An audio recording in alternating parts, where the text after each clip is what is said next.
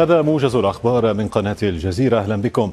في خطوة جديدة تستبق قمة الإكواس غدا الخميس. فرضت نيجيريا مزيدا من العقوبات على النيجر حيث قال متحدث باسم الرئاسة في نيجيريا إن الرئيس بولا تينوبو أمر بفرض عقوبات جديدة من خلال البنك المركزي في النيجر بهدف الضغط على الكيانات والأفراد المشاركين في الاستيلاء على السلطة قالت مصادر للجزيرة إن قادة الانقلاب في النيجر رفضوا دخول وفد ثلاثي من الاتحاد الإفريقي والإكواس والأمم المتحدة إلى البلاد. من جانبه قالت أو من جانبها قالت إكواس في بيان إن مهمة وفدها فشلت بعد اتصال من السلطات العسكرية أبدت فيه عدم استعدادها لاستقبال الوفد الثلاثي. وقال البيان إن مجموعة إكواس مستمرة في اتخاذ كل التدابير من أجل استعادة النظام الدستوري في النيجر. قال المتحدث باسم الخارجية الأمريكية ماثيو ميلر إن لقاء المبعوثة فيكتوريا نولاند مع قادة الجيش في النيجر كان صعبا للغاية وليس واضحا ما إذا كان قادة الانقلاب سيختارون المسار الدبلوماسي. وأضاف ميلر أن واشنطن تأمل العودة عن الانقلاب لكنها في نفس الوقت تنظر بواقعية إلى التطورات هناك.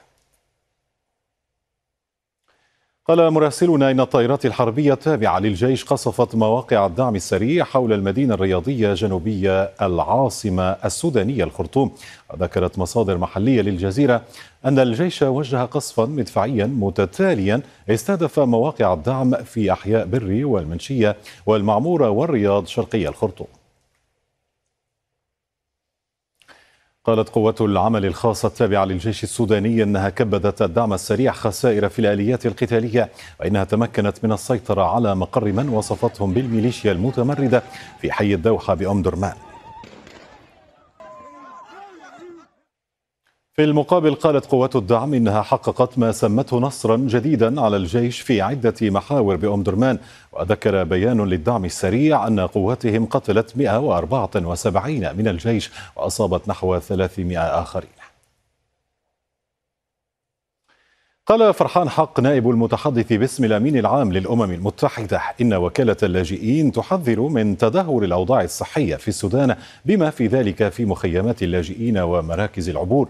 وأضاف حق أن أكثر من أربعة ملايين شخص أجبروا على الفرار داخل السودان والبلدان المجاورة منذ بدء الاشتباكات المسلحة بين الجيش وقوات الدعم السريع. قالت الإدارة العسكرية في مدينة بوكروفسك بمقاطعة دونيتسك إن عدد ضحايا القصف الروسي بصاروخين من طراز اسكندر على المدينة ارتفع إلى سبعة قتلى وعدد من الجرحى.